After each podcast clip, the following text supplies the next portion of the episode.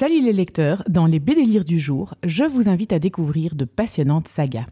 On va commencer avec les piliers de la Terre. Nous voici au Moyen Âge, en 1123, alors qu'une sorcière maudit ceux qui sont en train de pendre l'homme qu'elle a aimé, au château d'Earl Castle, la belle Aliena est conduit le jeune William, héritier d'un fief voisin.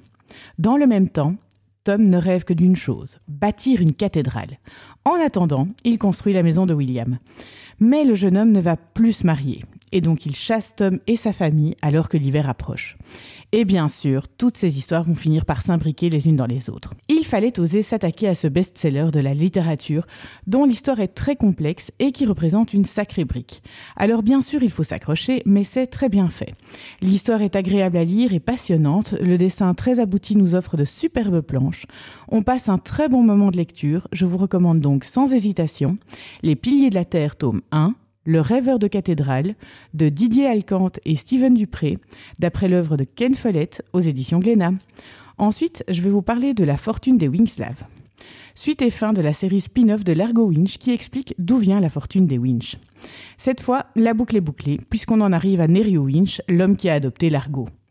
On va s'intéresser à son passé, d'une part, élevé par une nourrice noire avec un frère de lait, et à celui de la famille yougoslave dont est issu l'Argo, d'autre part. Quand on referme l'album, on n'a qu'une seule envie, relire ses Largo Winch. Ce qui veut bien dire que l'album est archi bien fait. Le scénario est à la fois dense et fluide, le dessin de Philippe Berthet reste admirable, le tout dans une ambiance prenante. Bref, on commence l'album et on ne le lâche pas.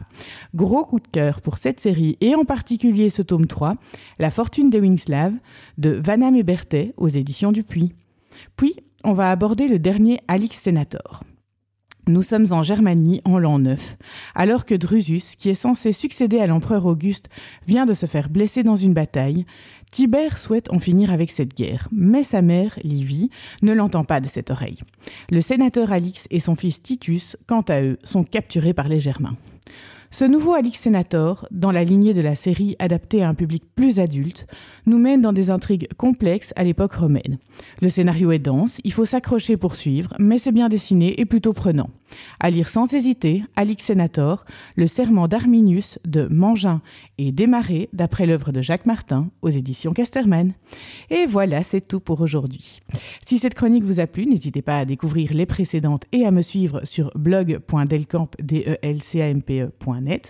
pour des albums plus anciens ou des éditions originales des romans de Ken Follett par exemple. www.delcamp.net, la marketplace des collectionneurs, est à votre disposition et nous nous retrouvons en pleine forme la semaine prochaine pour de nouveaux BD